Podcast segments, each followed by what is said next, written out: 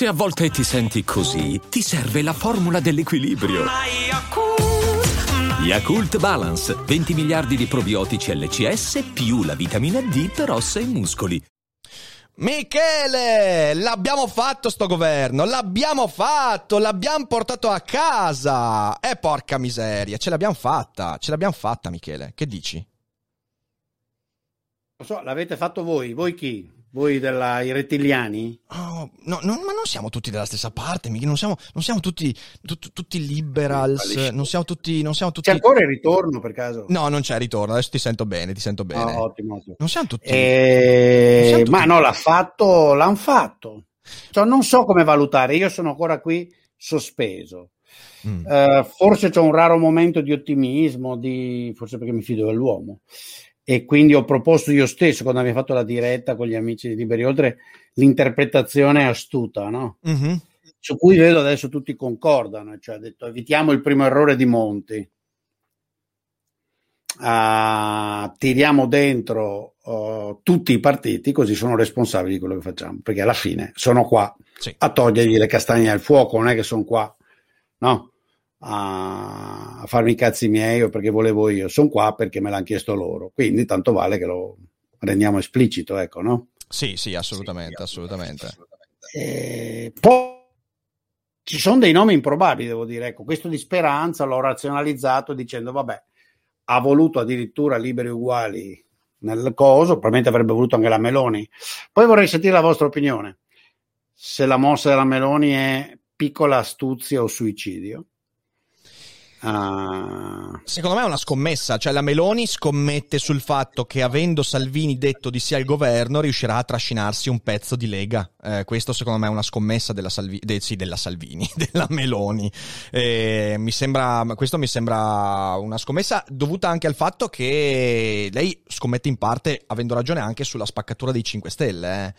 Eh. Io lo vedo nei prossimi, nei, nei prossimi due mesi, ehm, la Meloni che fa un po' l'occhiolino di Battista e prova ad accapararsi una parte di quel Movimento 5 sì, Stelle. Di Battista, se mi ricordo, faceva il ghevarista, ma era mezzo fascio. Ma no? sì, ma, ma, come tutto mezzo 5 Stelle, ma scusami, cioè 5 Stelle sono in realtà sono un miscuglio fra la, la sinistra più sgangherata e la destra sociale che però vuole ammantarsi di bei sentimenti in fin dei conti. Quindi secondo me la Meloni ha visto due bacini elettorali su cui, su cui prendere un po' di spunti e, e quindi si è fatta questa scommessa. Non mi ha stupito, eh, non mi ha stupito, ma anche perché... Cioè, hai l'audio disattivato, Michele. Eh, scusa, per evitare il, il rischio di, di ritorno ve l'ho, ve l'ho, disattivato.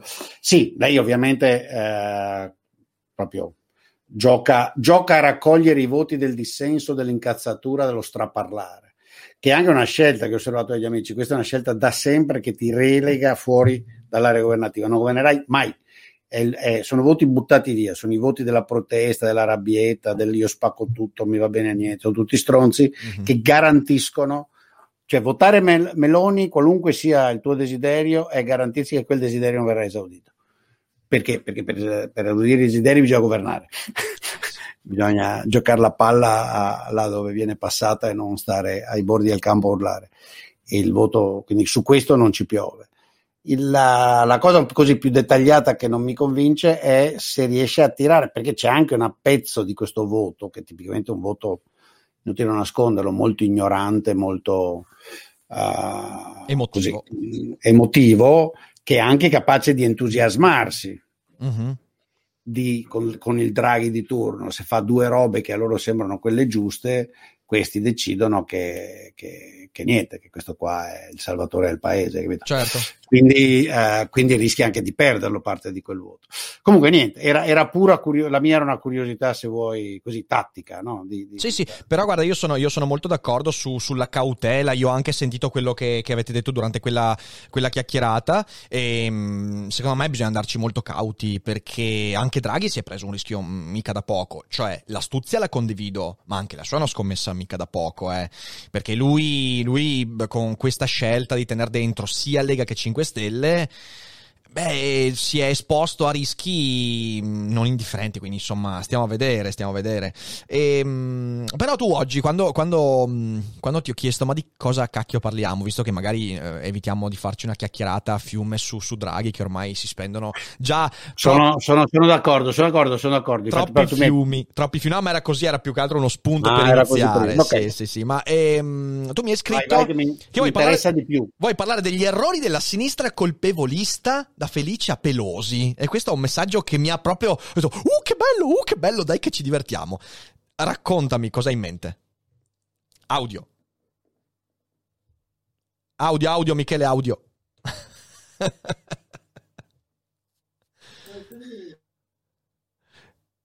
ah, con questo tentativo di non essere in, invasivo, come dire, con... Uh... No, ma tienilo attivo, guarda che adesso non c'è più ritorno. Ah, avevo paura poco, che quindi... si creasse. Vai, vai tranquillo. Diciamo, vai tranquillo. ho sfasciato l'ennesimo laptop, sono in emergenza, ho fatto tutto al volo, pensavo non funzionasse un piffero, infatti ero pronto ad scusarmi, cosparmi, cospargermi il capo di cenere e dire a Rick, ti ho rovinato la diretta. Vai tranquillo, vai tranquillo. Invece mi è andata. E niente, allora, in parte me l'aspettavo, so che io ho una visione ormai della sinistra veramente deleteria, cioè è affetta proprio nei suoi circoli intellettuali da un, un bellichismo totale. Questi si guardano l'ombelico per non dire peggio, l'altro buco adesso simmetrico, uh, e ragionano su quello, vivono in una bolla assurda in cui penso che la rivoluzione mondiale e il cambiamento delle condizioni di vita delle donne consiste nel mettere gli asterischi dopo deputato asterisco uh, senza occuparsi delle condizioni reali di vita delle donne, di che cazzo ne so, gli asili infantili, eh, la, la, la, eh, gli anticoncezionali che ancora, anche se, se, fa ridere perché siamo nel 2020, ma in molte parti anche di questo paese eh, sono cose che la gente, eccetera, eccetera. Invece me, si occupano di questi simbolismi del cazzo, con un tono moralista che ormai li ha presi, no, totale, perché è molto divertente. Molto divertente. Quando avevo 15 anni, la destra moraleggiava. La destra aveva continuamente il ditino puntato, drogati, capellone, mio padre, quando gli ho detto mi faccio crescere i capelli, mi ricordo avevamo 12 anni, eh, voglio la camicia, la prossima camicia che mi compro me la compro a fiori, e con l'amico mio ci attaccavamo le monetine su cose di ferro, la, fondendo un po' di stagno, ci facciamo gli anelli da, era 1968 per davvero. Ok, mio padre ha detto... Cosa ha fatto? Scapestrato! Ho provato la fine della famiglia, non ti dico, anzi ha, detto, ha, usato parole più pesanti che evito perché se no sei su Twitch e ti censurano. Uh, ok? E quindi la destra era sta roba clerico-fascista che moraleggiava, qualsiasi cosa eravamo colpevoli, peccatori, eh, era sbagliato, no? Cioè, eccetera, eccetera. E la sinistra rivendicava i padroni, la povertà, i complotti, i capitalisti, eccetera, no? Uh, schematizzo, ma le due estreme, diciamo così, quelle insopportabili comunque, no? Adesso è, è, molto divertente perché è diverso, cioè adesso la roba della Meloni ci è utile, no? A, a destra hai sta roba uh, basta euro contro i banchieri, la rivendicazione di non si capisce quale palingenesi economica, ma comunque di tipo rivendicativo. A sinistra c'è il ditino puntato moraleggiante, no? per cui sei brutto e cattivo se non usi l'asterisco e, e, e così via. E mi ha colpito vedere la scelta suicida dei democratici di, di spingere a manetta sta cosa uh, e la sconfitta, perché poi è una sconfitta, che mm. lo riabilita, come fanno a non rendersene conto, agli occhi di una fetta di, di paese, quando avevano in tasca 20 giorni fa un'offerta della maggioranza ufficiale del Senato che erano d'accordo a votare praticamente all'umanità una severa condanna non legale, non un impeachment, ma una uh, reprimenda, il nome tecnico me lo sono uh, censor, una censura, uh-huh. che, in, che, in, inglese è una parola piuttosto forte, no? che il Senato praticamente all'unanimità censurasse uh, il comportamento del Presidente con un testo che potevano mettersi d'accordo che conteneva l'esplicita dichiarazione che ha invitato no, all'attacco, eccetera.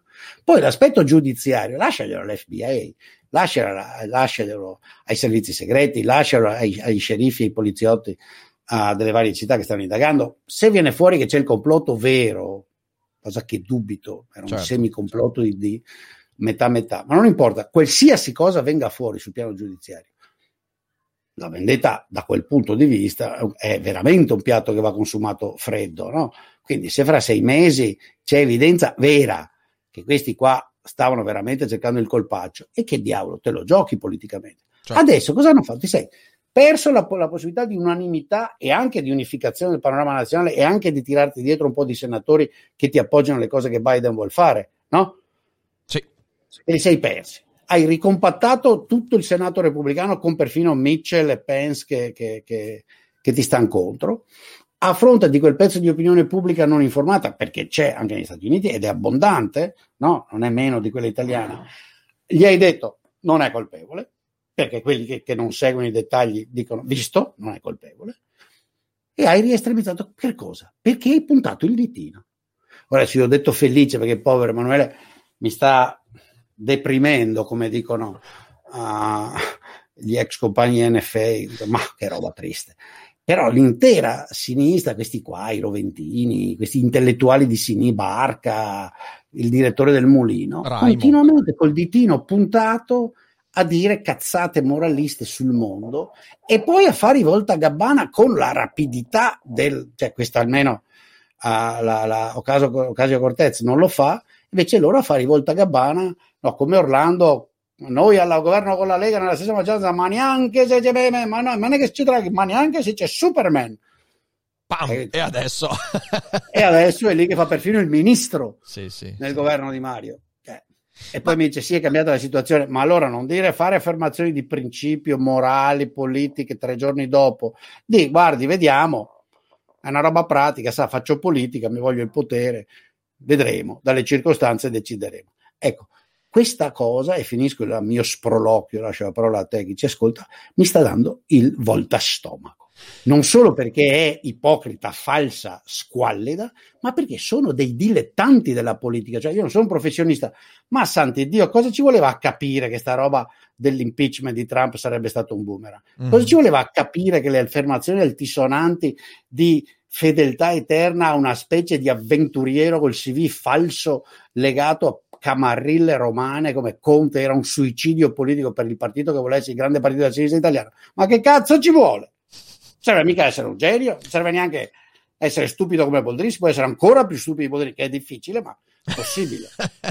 eh, beh, mi piace questa, questa, questa iperbole, mi è piaciuta, mi è piaciuta. Una, una, bella ringa finale. No, beh, guarda, cioè, il, punto, il punto è sì, che... Perché poi i tuoi ascoltatori si, si sentono e dicono, ah, Boldrini che si incazza, mi diverte tantissimo. sì, ah, sì. sto incazzando, niente, mi bevo un tè adesso. no, però io sono molto d'accordo con te, ma si tratta, secondo me si tratta del fatto che per decenni però in realtà, eh, allora, parto da un presupposto. Il moralismo non è stato scambiato, anche la destra è ancora estremamente moralista. Su altri temi, su altri temi, basta guardare, ma pensa soltanto a Pillon quella volta che ha cominciato a parlare della pornografia e del fatto Vabbè, delle depravazioni. Lui però non è mainstream, lui è veramente una scoreggia nell'universo. Eh, però c'è una tendenza, cioè nel senso anche la Meloni nei suoi discorsi ci mettono dentro tutta la, la, la corruzione dei giovani, di queste nuove tecnologie e via dicendo, cioè c'è questa questa cosa qua. Quindi io non credo che la destra abbia mai abbandonato quel moralismo lì. E, e anche in America è così, eh. Cioè, se tu vai a guardare quelli che sono i personaggi chiave della destra, quella anche chiamata alt-right, ha ragione o ha torto, sono molto moralisti, eh. quindi magari in Italia si sente un po' meno, però la moralizzazione secondo me in realtà è stata una metastasi che ha colpito tutta quanta la politica e ha preso anche la sinistra, che a un certo punto è diventata parte integrante di questa retorica terrificante. Ed è dovuta a un fatto dal mio punto di vista, non so io eh, lo chiedo a te perché tu hai più memoria e più, più esperienza in questo caso, a me sembra che la politica quando... quando... Guardate che ha appena detto lo chiedo a te perché hai più di 30 anni più di me. Ha appena detto che l'ha detto un vero conduttore di grandi show su Twitter e YouTube, perché tu hai più memoria, mangi tanto merluzzo. Ma guarda te cosa mi C'hai il fosforo, hai appena preso i costituenti, ha appena dato del boomer. Non fare, il morali- boomer. non fare, il moralista, non fare il moralista, Michele, non fare il no, moralista. moralista. Anzi, vedi, sorrido, faccio il rivelatore di tecniche. Stai facendo il passivo aggressivo, Michele. Stai facendo il passivo aggressivo. Fammi finire. Stiamo finendo. Fermati. Lui a Vicenza, io a Venezia me lo prendo, me lo incarto. non dire più una cosa del genere. Allora, allora, stavo dicendo, la moralizzazione ha preso, secondo me, quando ci sono momenti di eh, diciamo così, eh, smettila di stasi politica in cui non ci sono più grandi cambiamenti, grandi sconvolgimenti, alla fine la politica deve vendersi. Cioè, dal mio punto di vista, il moralismo è una tendenza inevitabile del politico che si trova a non avere più i grandi ideali, perché a un certo punto magari la società, la società si distende in un benessere, non ha più bisogno delle rivoluzioni, dei cataclismi, dei rivolgimenti e via dicendo, che cazzo fa il politico? Cioè il politico deve creare dei bisogni, esattamente come il miglior marketer della storia. E cosa fa il politico se non creare bisogni morali? E quindi quella tendenza a dire io sono meglio di loro, punto il dito per mostrare ai miei che io sono in prima fila a dire siamo meglio di loro. È una tendenza inevitabile. Io credo che la politica non possa esimersi da questo. Il pragma pragmatismo della politica, questo l'aveva già detto Machiavelli, eh, il pragmatismo della politica nasce inevitabilmente nel momento in cui la politica deve impattare sulla realtà. Ma noi abbiamo una politica per 30 anni si è inventata le cose. E non può che essere moralista la politica in quel caso, perché come fai a fare, come fai ad attirare l'interesse delle persone se non dai alle persone qualcosa in cui credere? E se non puoi più credere nella rivoluzione o nella ricostruzione dopo la guerra o nella crescita economica infinita o nel progetto continentale via dicendo, tu gli dai la superiorità morale. È l'unico prodotto che rimane al politico privo di idee, secondo me. E questa è stata la sinistra negli ultimi almeno 25-30 anni. Io almeno la vedo così. No, no, sull'ultima parte non ho nessuna obiezione. Infatti, era forse la conclusione che voglio arrivare, questi hanno completa- sono incapaci di dire alcunché, hanno perso ogni capacità di comprendere i processi di governarli, sono attaccati a, a, ideologie, il capitalismo cattivo che non riescono a togliersi, perché anche se dicono ma no, ma noi siamo diventati socialdemocratici, accettiamo il mercato, in realtà la gente, proprio quelli italiani in particolare, quelli italiani in particolare, mm-hmm. hanno un linguaggio, proprio li vedi, ma poi quelli, poi adesso io mi diverto ultimamente a prendere un po' in giro intellettualmente l'onorevole Andrea Orlando, che saluto e l'ho già congratulato per la sua uh, lezione per questo suo secondo ministero del lavoro, ah, ne apprezzo anche la estrema uh, duttilità. Un giorno un grande giurista, l'altro giorno esperto per lavoro, chissà quando si incaricherà della sanità o dell'istruzione o, del, o degli esteri. E, e, sai, questo ex funzionario del PC, giovane Figicciotto, che ha iniziato qualche anno dopo di me, una cosa che avevo visto anch'io, che ho felicemente abbandonato all'età di 22 anni e mezzo, Uh, mi rendo conto che abbiano quella cultura lì e siccome non hanno letto nulla di serio, salvo piccoli pamphlet che parlavano di cazzate italiane in questi anni, non sono riusciti a capire come funziona il mondo. Li vedo e l'ho visto, gli esperimenti con Felice, con Costoro, a questo sono serviti. Mi terrorizza vedere che una persona che a suo tempo ha studiato, che negli anni 90 capiva cosa era il processo in corso come Fabrizio Barca, sia caduto in queste cose. E la cosa divertente è che non vedo fra di loro nessun altro perché quando guardo no, a cosa produce intellettualmente la sinistra italiana, il mondo filosofico con cui anche tutti i diletti, da Cacciari a Agamben, al povero Bodei che se n'è andato, a Esposito, parlano di cose che facciamo finta che forse sono interessanti, ma certo non permettono di comprendere i processi attuali in corso. I due e altri economisti rimasti sono questo Viesti che continua praticamente neoborbonico, a, a sì, poverino, cioè, un incapace di avere dibattiti, ma bloccato dappertutto perché non sa nulla e continua a ripetere lamenti neoborbonici. Quindi una povertà intellettuale pazzesca e l'attaccamento a questi schemetti. Siccome hanno visto arrivare dall'America queste robe della discriminazione, gender, eh, hanno detto noi scavalchiamo quello, ma senza porsi il problema concreto di quale sia la discriminazione di gender in Italia, che è tremenda perché le donne in Italia sono trattate malissimo, ma non c'entra un cazzo con l'asterisco. Assolutamente sì. Entra con le loro funzioni in famiglia, sai, entra sono... con lo, lo, la, la, la, la, carico che hanno sulla gestione dei figli, c'entra con il tipo di educazione e lavori a cui vengono condotti, ma l'asterisco. Ma guarda, Michele, se tu vai, se tu vai a guardare, se tu vai a guardare io, io, capisco perfettamente come mai si è sviluppata questa cosa della, dell'inclusività linguistica e via dicendo. La sinistra europea è dagli anni 70, eh, imparando dai vari Deleuze, Lyotard, Foucault, eh, che va ripetendo che per cambiare il mondo devi cambiare il modo in cui si racconta il mondo. Guarda che, cioè, nel senso, il, il, costruttivismo è questo. Tu cambia le parole e cambi il mondo. Sì, credo che in parte sia la, la, la, la, illetterata, ignorante lettura dei racconti certo. di Indigarei. Certo, certo, perché se tu vai a guardare, eh, nel momento in cui tu ti, ti convinci politicamente che il tuo unico ambito d'azione è il linguaggio, o meglio, ti convinci che per cambiare il mondo devi cambiare le parole con cui parli il mondo che è una delle cagate più incredibili, che cazzo per un periodo della mia vita mi ha anche pure convinto, porca puttana, e lì non sai quanto mi incazzo, quello faccio fatica a fare coming out, altro che altro, quello, quello mi dà fastidio. Avevo avuto questa impressione. Oh, madonna, beh, vabbè, io te l'ho detto, la mia, la mia, la mia, la mia passione gio- giovanile per Deleuze, Foucault e via dicendo, che sono autori che per alcuni tratti ancora apprezzo, ma per quella roba lì proprio mi dico, ma come ho fatto ad avvelenarmi il cervello con quell'idea lì?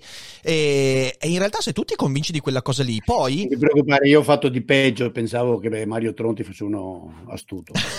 okay, ognuno, ognuno, ha i suoi limiti intellettuali a vent'anni. Ma poi per fortuna si cambia, per fortuna si cambia e alla fine dei conti mh, mm, mi rendo conto che se tu ti convinci di avere, di, di, di rovesciare il rapporto fra mondo e linguaggio e quindi il tuo linguaggio non è più il frutto della relazione con il mondo, ma il contrario, allora ti trovi soltanto ad avere parole da cambiare. Non agisci più per un cazzo e cambi solo le parole. Questa è una roba abominevole. Abominevole che si traduce non solo appunto nel discorso l'asterisco, l'inclusività e via dicendo, ma nel fatto che L'unica cosa che il PD ha fatto negli ultimi dieci anni è cambiare le retoriche, ma è stato in una inattività totale. Ne parlavo in, in un... No, è pazzesco, perché poi non hanno politiche, capisci? Non hanno cioè, politiche, non hanno idee. Sono tenuti, si sono tenuti quota 100.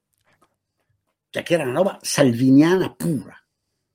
Contraria poi a tutta la loro piccola storia di cose semidegne, che era il piccolo tentativo di quella area che poi ha fatto PD dal 95-96 in poi di aggiustare il sistema di pensione di welfare italiano, no? penso alla commissione Onofri, insomma alcuni tentativi. Ecco, Patrizio Bianchi va detto, per chi non sa chi è, uh, che ha preso il Ministero dell'Istruzione, non lo conosco bene, ma è una persona molto degna, spero faccia, ed è, appartiene a questa piccola tradizione intellettuale. Patrizio Bianchi è un uomo di area fondamentalmente PD, probabilmente mhm. stanco di queste cose, ma ecco, eh, e quindi sono riusciti a sputare addosso a se stessi nella tenersi quota 100, capisci? Sì, sì, hanno sputato addosso letteralmente. Hanno, sono andati avanti allo specchio e hanno detto: quello quel pezzo di me che è buono, boom! Un bel verdone. Sì, Zingaretti, Felice, Orlando, questa gente okay, sono andati lì e a quel poco di tradizione riformista vera che da cui il PD era nato, no? ai tempi dell'Asinello, cioè qui qualcuno si era cosci- posto in coscienza il problema a metà anni 90, ma santi Dio, la gioventù italiana, le pensioni, il welfare che non abbiamo, uh-huh. queste robe qua, proviamo a aggiustarlo senza sconquassare, perché non è che quello che avevamo proposto fosse la riforma Boldrin, eh, era una riforma appunto molto moderata, allora hanno detto più in faccia. Lo stesso con reddito di cittadinanza, adesso io spero Draghi forzi che, di svuotamento di questo contenitore facendolo. Quindi sono completamente d'accordo, non hanno proprio più niente. Non sono d'accordo sulla tua interpretazione della destra, no, ma non è perché voglia fare un'apologia, eh. la destra no, no, dimmi, dimmi. a mio avviso è rivendica- da, rivendicazionista. Ormai quando hanno più di quattro sillabe mi si attorciglia la lingua. Ma è davvero, eh, in italiano con più di quattro sillabe non riesco più a dirlo. E le ali estreme sono d'accordo con te però è un moralismo diverso. Su questa è una roba, secondo il tempo, facciamo una riflessione, leggiamo anche qualcosa. Sì. È identitario. Sì, sì, sì, indubbiamente, sì, sì. Vabbè, ma... Cioè non è che sono arrabbiati perché ci si droga, mm-hmm. sono arrabbiati perché tutti questi N puntini, puntini, puntini si drogano. Sì, eh, mm, però prendono il potere. Cioè, puntano il dito. Non più noi col fucile. Sì. No, eh beh, sì, nel senso puntano il dito, però dicendo guardate che nel senso se tu fai quelle cose là non sei più come noi e via dicendo. Cioè, nel senso, cioè comunque, eh, poi eh. sono d'accordo, sono moralismi diversi. Però è sempre il tentativo di denunciare, puntare il dito e dire di qua si sta meglio, di qua siamo più fighi, di qua va bene, siamo in prima linea. È un po' questo. È, è, l'ultima, è, è, l'ultima arma del politico inetto quello, eh, perché il politico dovrebbe avere una visione, dovrebbe avere una visione. Qui non c'è più visione. No, ti butto lì un'altra idea. Vai. Uh, nella, è venuta fuori un pranzo con colleghi di cui si discuteva. Schematissima, schematicissima. Nel mondo del business, dell'innovazione, oramai siccome è tutta una questione difficile di stare sulla frontiera, vinci solo se hai un'intelligenza, una capacità di capire le cose, capacità cognitive molto alte. e hai potenzialmente reward alti, non è che diventi, non è necessario diventare Zuckerberg per, per avere reward alti, anche se fai ricerca applicata poi raggiunge livelli di reddito alti, se fai, ehm, anche se fai YouTube in realtà, no? Uh-huh. ci mhm. sono livelli di, di soddisfazione di reddito alti rispetto a quello di prima, rispetto sì. alla media. Uh, paradossalmente, di fronte a questo, la politica offre meno reward. Mm. Non solo, l'entrata in campo della, eh, come dire, del uno vale uno, cioè quindi la, la, ulteriore democratizzazione della politica, fa sì che la politica sia ormai l'unica area che è rimasta dove emozioni, menare l'altro, avversario, eccetera, domina. Domina sì, Quindi sì. il leader politico sarà sempre di più un incompetente, sempre di più un capetto, un boss, una, uno, nella migliore delle ipotesi, che anima le emozioni, più di quanto lo sia stato già, no? Cioè i tipi come Moro, come Adenauer o come non entusiasmerebbero più. E quindi c'è questa biforcazione tremenda per cui nella politica vanno persone in realtà con capacità cognitive mediocri, come questi che abbiamo visto in scena, uh, che però sanno proferire grandi slogan, sanno diventare capetti, sanno fare i salvini, sanno agitare le masse e la tensione fra il mondo di chi compete e produce e il mondo della politica che li odia perché vede che, che vanno da un'altra parte e non li capisce, crescerà. Questo è, è, assolutamente corretto. Io sono, è il motivo per cui dico sempre: in Italia purtroppo la politica è diventata il rifugio dell'incompetente. Cioè, nel senso, è quello che molto spesso in politica in ci Italia va quello che non è così dappertutto. E per fortuna la politica, eh, la politica non è solo questo, perché sennò, quando se, se, sente Giulia Pastorella questa cosa qua, arriva domani, mi fa la telefonata e mi dice: Ma che cazzo dici? cioè, nel senso, per fortuna non è così in tutto, in tutto il mondo. Ci sono ancora i luoghi dove questo può. può... Non sarebbe, vabbè, lasciamo stare. E... Il partito, sentiamolo così, il partito di cui fa parte è il partito di uno come Ricciardi e di uno che blatera a caso, quindi francamente no no ma infatti perché in Italia è così perché in Italia è così perché in Italia è così sono, sono, sono credo non ci sia solo ma il mio punto è che Trump prova che è così il mio punto è che Ted Cruz presa che è così ma anche Nancy Pelosi prova che è così. Mm, mm, mm, uh, per carità il processo in Italia è molto più avanzato uh, che in altri paesi, ma Johnson prova che è così e tante altre cose provano così, cioè l'elenco adesso sarebbe piuttosto lungo. È vero, uh, è vero. La tendenza io la vedo emergere in Spagna, poi gruppi di Podemos, ma anche questi che sono spuntati di Vox che conosco meglio, conoscendo proprio i personaggi, cioè fisici, certo. anche, so che il cosiddetto cui non è esattamente dei migliori, eh, e mentre l'aspetto retorico, come dire, lo, lo, lo, slogheggiamento. C'è un aspetto però, eh, eh, ma qui andiamo verso la conclusione, c'è un aspetto sì. Poi a un certo punto arriva la realtà, cioè nel senso, eh, io capisco perché in un momento di benessere come il nostro la politica si sia distaccata completamente dalla realtà convincendosi che solo il linguaggio conta, ok? Quindi tutti quanti hanno cominciato a fare i loro circoli di slogan, retorica e oratoria fine a se stessa e via dicendo. Eh, come ho detto nel podcast che è uscito questa mattina, che, in cui ho proprio eh, parlato del fallimento dell'uno vale uno, ok? Cioè che quello che stiamo vivendo è il fallimento dell'uno vale uno.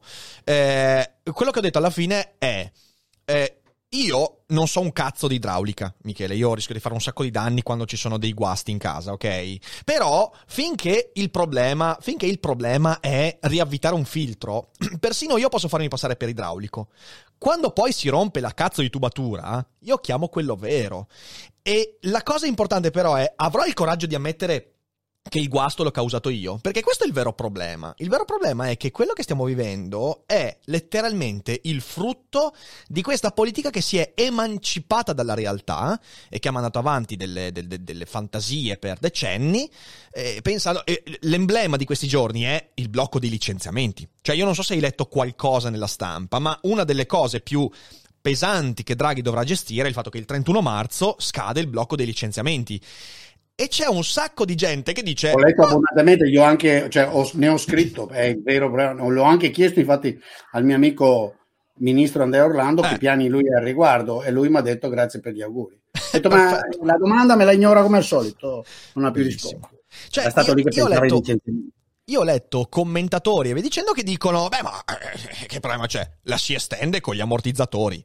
Oh, ma che cazzo, ma da dove arrivano i soldi, raga? Cioè, nel senso, questi non si rendono conto che cioè, è una misura che è inevitabilmente a termine e che in realtà bisogna cambiare il modo con cui è messa in atto per far sì che non accada un disastro, perché questi non si rendono conto che quando poi il blocco dei licenziamenti se ne andrà, avremo un milione di disoccupati in più nell'arco di pochi mesi. Quindi, eh, eh, però, ancora questa tendenza a dire, vabbè, ma se lo dico nel modo giusto, vedrai che sparirà. Ecco, questa è la cosa veramente terrificante. Come se la politica fosse una serie di incantesimi. Eh, e, e, questa cosa, cioè, sembra, sembra, un film diretto da Jodorowsky, eh, la, la, montagna incantata di Jodorowsky, però sceneggiato di merda. Questo è, è quello, quello che sto vedendo. Sì, questo governo sono d'accordo, è proprio la prova del fatto che l'uno vale uno. Questo lo dice lei, appunto crollato ah, uno vale uno bisogna rispondere questo lo dice lei. Crollato completamente. Se uno valesse uno Grillo non sarebbe andato a Roma a parlare con Draghi.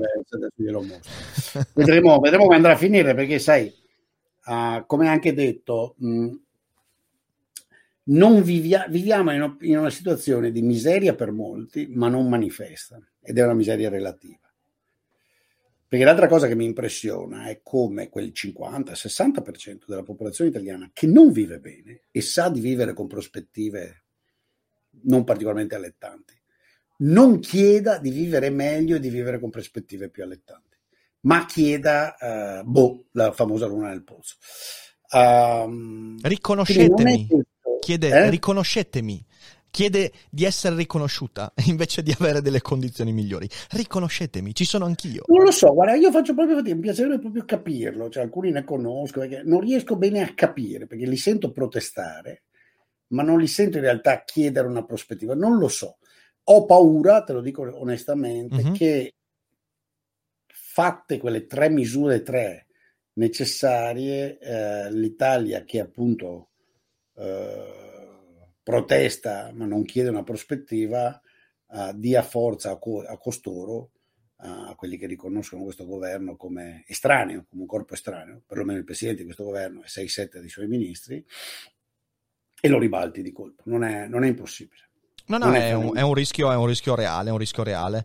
Eh, secondo me la cosa, la cosa, furba che deve fare Draghi è cercare di centellinare le misure, cioè nel senso cercare di far sì che le misure non vengano tutte percepite come risolte nel breve termine, ma che dia atto a dei processi, insomma, almeno a medio termine.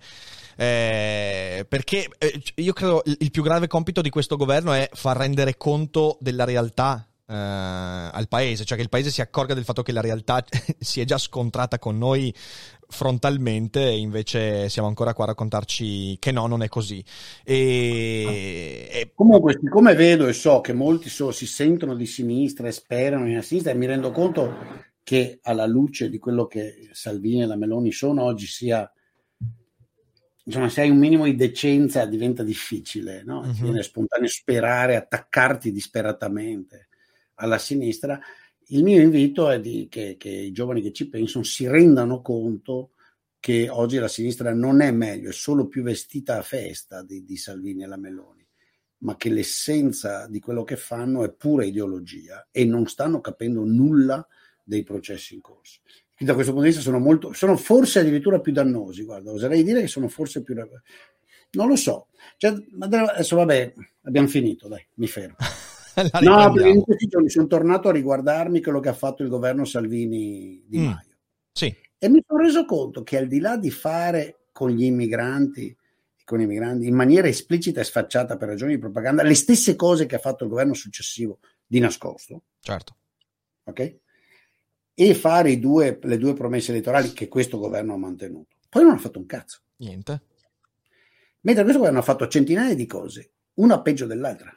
Certo. Il simbolo del centinaia di cose fatte male è Arcuri, ovviamente. Uh-huh. E quindi quando guardo la vita mia materiale, non so chi me l'ha peggiorata di più, Conte 1 o Conte 2. Io propendo per Conte 2. Beh, Conte 2 poi, ecco, diciamolo, diciamolo, Conte 1 non ha gestito il discorso Covid, quello secondo me va comunque messo sul piatto della bilancia, però sì, indubbiamente, indubbiamente il Conte 2 è stato, è stato, ma più che altro perché in realtà per assurdo Lega e 5 Stelle eh, in un qual certo modo si arginavano l'uno con l'altro, cioè si sono scornati. Sono riusciti a fare poco perché, perché non, non, si capivano queste due forze.